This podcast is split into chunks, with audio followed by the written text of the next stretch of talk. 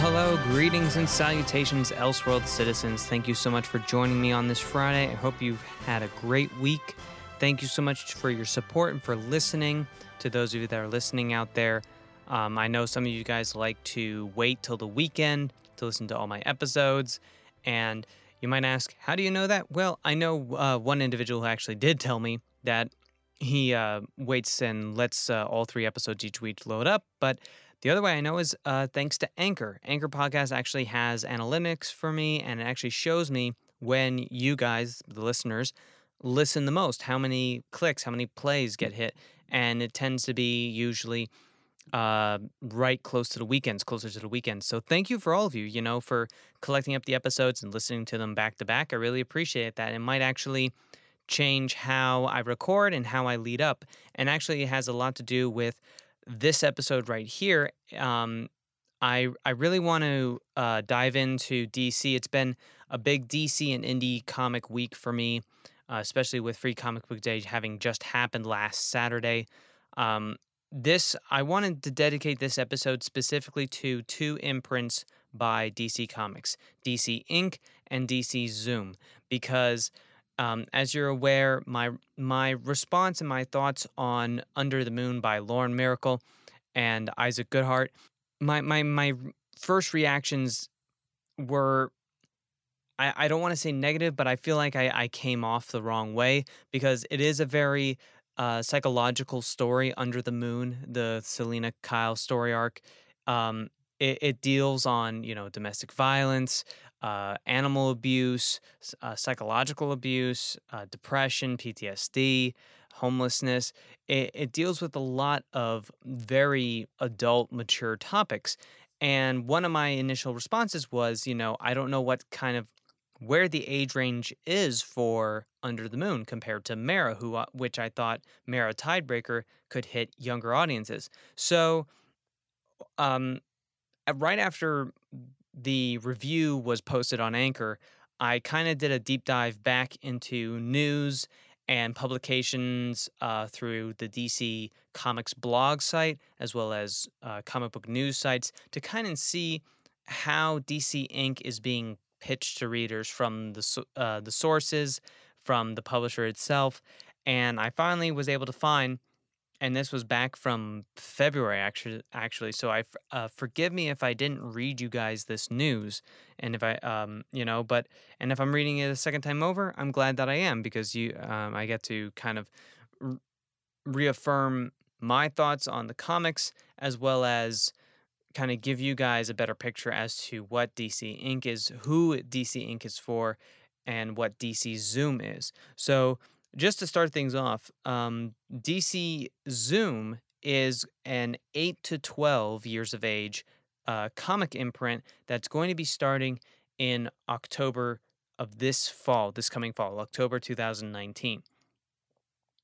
And and DC Zoom is going to feature um, things like uh, Swamp Kid, uh, DC Superhero Girls, Metropolis High, uh, and a few other like uh, there's going to be a new Green Lantern, as well as some. Uh, there's going to be a Black Canary book actually that's coming out via DC Zoom. That's going to be in similar theme to Mera and Under the Moon, but it's going to be geared towards uh, younger readers. So it won't have as many mature themes as Under the Moon and Mera that being said, uh, DC Ink, according now, this is coming from the DCComics.com. It's coming from their blog, their news site, um, and this is actually an actual press release. And they describe DC Zoom as ages eight to twelve, and they describe DC Ink as ages thirteen and up. So they they're not actually capping it. They're saying it. Uh, DC Ink is is published for those of age thirteen or older. Um, they don't cap it. So, and we have an official listing of um, the publications that are coming out. Uh, the next DC Ink publication is going to be Teen Titans Raven. This is uh, written by Kami Garcia and illustrated by Gabriel Picolo, and that's coming out in July.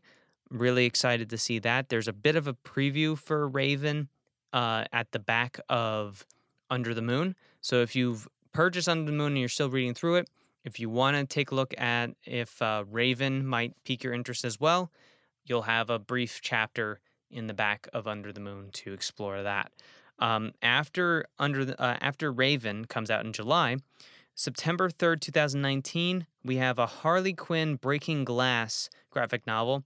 It's being written by Mariko Tamaki and it's illustrated by Steve Pugh. Uh, and then following that, in Octo- on October 1st, we have Batman Nightwalker, which is actually going to be a graphic novel adaptation uh, by Stuart Moore from Marie Lu's prose novel for the DC Icons series and illustrated by Chris Wildgoose. So uh, there there was actually um, more titles that came out earlier in the year when when DC was releasing releasing these titles.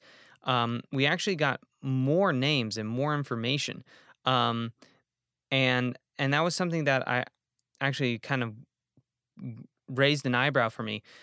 Um, when DC Ink was first started, when they released it, uh, or not really, excuse me, uh, when they announced DC Ink as a imprint back in 2018, there's an article uh, that I found. I believe it's under Newsarama, and they were talking about how in 2018 there was not only the ones that are currently out. So you have Mera, Tidebreaker, Under the Moon, Catwoman Tale, would both are currently out now you have Raven coming up in July, Harley Quinn, and then a Batman one. Uh, and and and yet, when they first announced it, after the Batman one, there was also Wonder Woman. There was also going to be a Wonder Woman DC Ink one, and there was also going to be, uh, if I'm not mistaken, there was going to be also a, a Green Lantern that was going to be made for DC Ink. Now that being said, we have a Wonder Woman and a Green Lantern uh, uh, graphic novels that are going to be released under DC Zoom.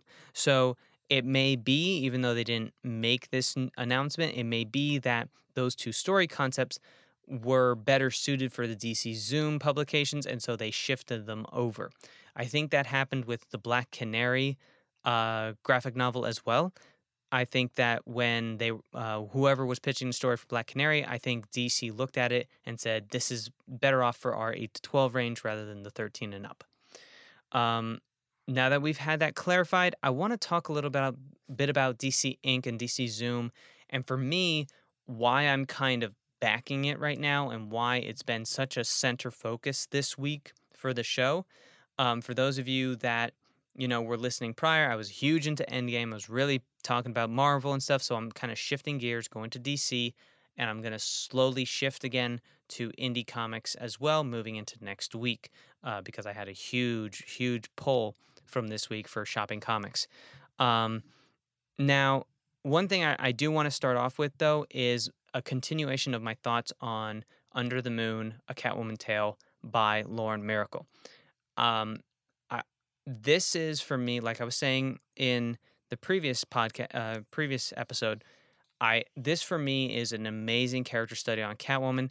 It really gives me a true like foundation for understanding not only from the animated series but also from other comics as uh, comics from the past like Batman Hush or in the video games like the Arkham video games even though those characters are not based with this origin or this interpretation by Lauren still to me this is now one of the true to form Catwoman origin stories for me you know, you guys can take it as you, as you do. You know, eh, the whole point of this show is to keep an Elseworld state of mind, keep an open mind, and having differing opinions is absolutely fine. One of my big things for this podcast is all about finding things that you at least can take from whether it's a movie or a comic or a TV show, take something positive from that and find something that you did enjoy. And and so that's that's my big thing for Under the Moon and and really for me i i really do i truly appreciate it also the fact that when when it comes to Selina dealing with her trauma as well as dealing with the, struggles that she has in her life at such a young age i appreciate the fact that this book tries very hard to not make it that the trauma is what builds her character. That that trauma, that the trauma and her depression and so forth don't entirely come from just from a single incident and that you know that her strength comes from that incident as well. Um, I hope I, I hope that makes sense um, to you all. It, Lauren does such an incredible job of allowing Selina to have her own imperfections, but also to have strength um, and also have strength that c- doesn't come from the incidents, but just comes from who she is and defines her as an individual, not the trauma defining her. She is she has her own voice, she has her own strength, and she's able to define herself in ways that are not influenced from trauma, but influenced from her own decision making as she as she you know matures and as she tries to figure her life out. So real quickly i want to talk a little bit more about my um, excitement for raven and for harley quinn um, i'm kind of looking forward to the batman one just because i think it might have some continuation with selina probably not the same selina kyle that we saw in under the moon but that being said i'm kind of looking forward to that I'm really more looking forward to Raven and to Harley Quinn because both of these characters, these are both characters that um, we are exploring from their lives before they become the pinnacle characters, at least from certain points of view.